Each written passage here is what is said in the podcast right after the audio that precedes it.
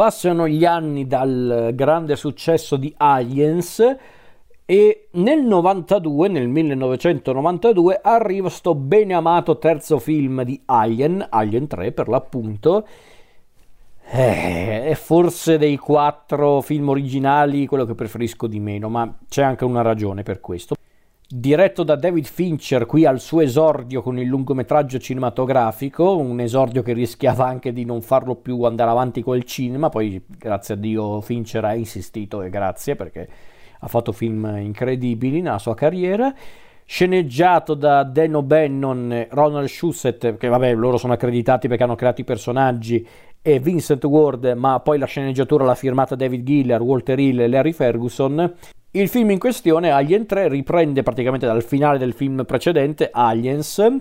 con eh, i superstiti della missione appunto di Aliens, Ripley, X, Newt e, e Bishop, che stanno tornando verso la Terra, ma improvvisamente nella loro nave avviene un cortocircuito che provoca un incendio. Vabbè, per farla breve, la nave è costretta a un atterraggio di fortuna in questa colonia penale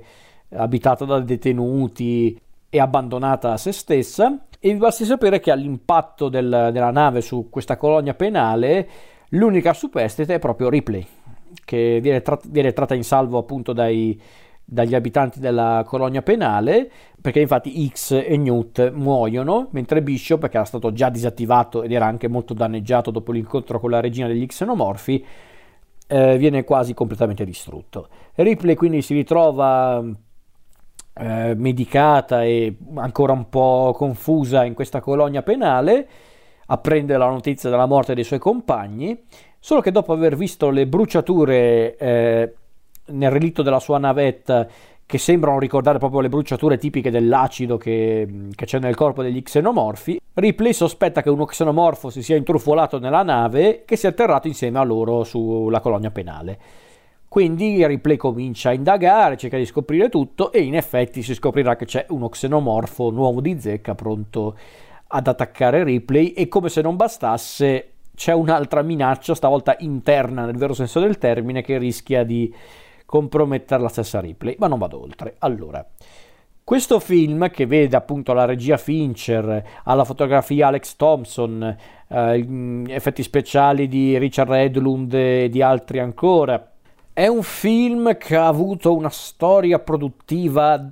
assurda. Hanno, è un film che ha avuto uno sviluppo della sceneggiatura lungo come la morte, travagliato e che ha portato appunto a, a questo film un po' conf- neanche confuso, un po' al di sotto delle sue aspettative. Perché infatti all'inizio la stesura della sceneggiatura di questo film era stata affidata allo scrittore William Gibson, noto scrittore di fantascienza uno dei grandi nomi della fantascienza letteraria, noto per essere stato uno dei, um, come posso dire, uno dei massimi rappresentanti del genere cyberpunk a livello letterario. E la storia di Gibson che come dicevo nella prima puntata di questa rassegna eh, adesso la potete leggere tra virgolette perché ne hanno fatto una versione a fumetti di quella sceneggiatura quindi potete recuperare quella versione, vi assicuro che è un'ottima lettura perché Gibson aveva scritto una storia molto interessante, non, non gliel'avrebbero mai permessa perché era una storia molto particolare, era una storia che vedeva Ripley come un personaggio quasi secondario, X, Newt e Bishop non morivano, anzi erano vivi e attivi nella storia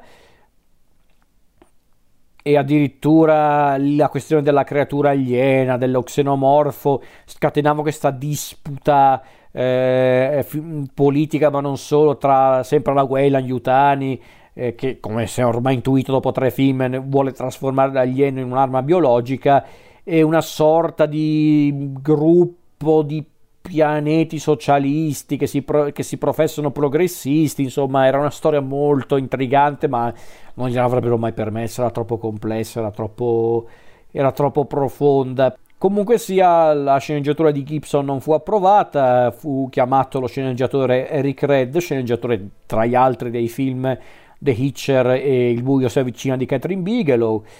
e fu anche affiancato da Rennie Harlin, che era un regista che sarebbe diventato famoso per alcuni film, tra cui per esempio il secondo Die Hard e Cliffhanger, però anche lì ci furono dei contrasti con i produttori, non se ne fece più nulla.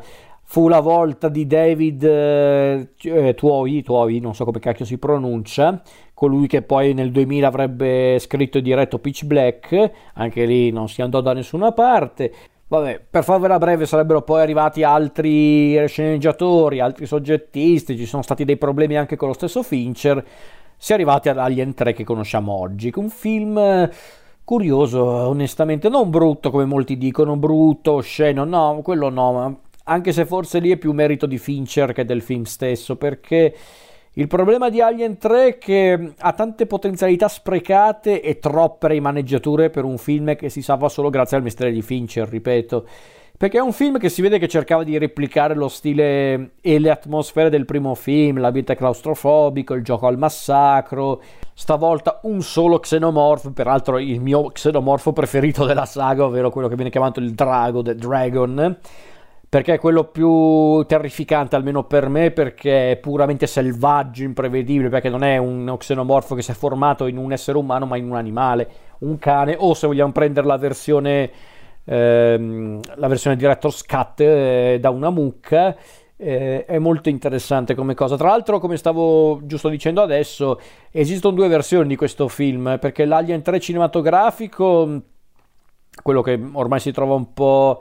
Eh, da tutte le parti non mi sembra un granché come film. La versione estesa della, della pellicola, ovvero quella che viene chiamata l'Assembly Cut, che in effetti prima mi sono sbagliato, non è proprio una director's cut in realtà, perché non è proprio la versione che Fincher aveva in mente del film, anzi non credo che Fincher abbia collaborato a questa versione di Alien 3, anzi Fincher non, non vuole più averci niente a che fare con Alien 3, non ha grandissimi ricordi di quell'esperienza, forse anche giustamente, però vi assicuro che è una versione più interessante di quella cinematografica, perché certi punti un po' lasciati in sospeso in realtà hanno più senso in quella versione, però bisogna valutare il prodotto come è arrivato al cinema. Come dicevo, il film non è brutto, è interessante perché ci sono idee interessanti, il, lo xenomorfo più animalesco e selvaggio, l'idea della colonia penale, quindi non ci sono i soliti eh, astronauti, non ci sono i militari, ci sono questi scappati di casa che si trovano appunto in una colonia penale, cioè addirittura questa idea di questa colonia penale dove c'è una sorta di celibato, è un contesto strano però che poteva funzionare, il problema è che non viene sfruttato più di tanto, lo ammetto, io sono tra quelli che non ha apprezzato il modo in cui hanno eliminato i personaggi di Newt, di X, non lo so, questa idea di ammazzarli subito fuori scena l'ho sempre trovata una roba molto discutibile e soprattutto molto triste, perché? Dai. Va bene che la saga di Alien è una saga essenzialmente crudele, eh? non ho mai detto il contrario, anzi, ma non lo so. Eh, non lo so, non mi ha mai convinto questa cosa, però in compenso l'aspetto horror del film funziona anche in certi punti. Il confronto tra Ripley e lo xenomorfo, l'alieno Drago, il The Dragon, come viene chiamato nel film, quella scena che ormai è diventata iconica di lui che si avvicina eh, con la bocca spalancata, tutto tutto con la bava, che, che, schifo, proprio che si avvicina a Ripley ma non l'attacca per un motivo particolare, insomma, grande. Quando il film è, vede lo xenomorfo in scena, i nostri che cercano di eliminarlo, il film è al massimo della sua potenza cinematografica. Per il resto i contenuti sono bene o male gli stessi. Ehm, e poi un altro problema, secondo me, che a parte Ripley, gli altri personaggi non sono poi così interessanti. Ci sono anche attori di un certo spessore, perché c'è Charles S. Dutton, c'è Charles Dance, eh, il buon vecchio Charles Dance nel ruolo di Clemens, ma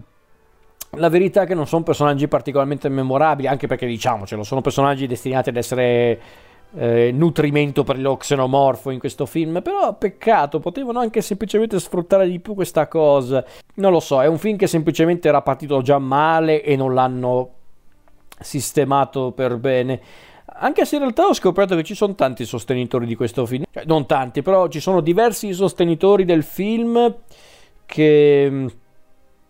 tutto sommato lo difendono dicendo che c'erano comunque idee carine, idee interessanti e va bene, io sono il primo a dirlo, ma le idee carine non bastano a renderlo un film interessante per me.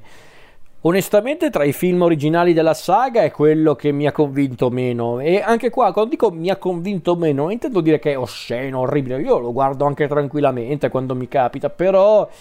Però diciamo che qui ho capito una cosa, che è una cosa che ho sempre pensato, Alien non avrebbe avuto bisogno di seguiti. Dovevano lasciare il primo Alien di Ridley Scott come un film, se già Aliens era stato un azzardo e funziona comunque per le grandi idee di Cameron e il suo stile qua proprio si vede che proprio non sapevano proprio dove andare a parare. Non, non arriverei a dire che volevano sfruttare eh, a lungo il, il, marchio di Alien neanche tanto. Io credo che volessero fare effettivamente un terzo film interessante cioè, io onestamente vedendo i vari seguiti ma persino i film più recenti come Prometheus e Alien Covenant non ho mai avuto l'impressione che volessero sfruttare il franchise di Alien fino allo sfinimento. No, secondo me volevano davvero sfruttare il contesto di Alien per raccontare tante storie. Il problema è che non ci sono riusciti sempre comunque. Infatti, Alien 3 è un po' un fallimento per quello che mi riguarda. E mi dispiace perché comunque le intenzioni c'erano, il regista bravo c'era, ma non sono sufficienti se non riesci a raccontare tutto in maniera organica o anche solo interessante. Peccato.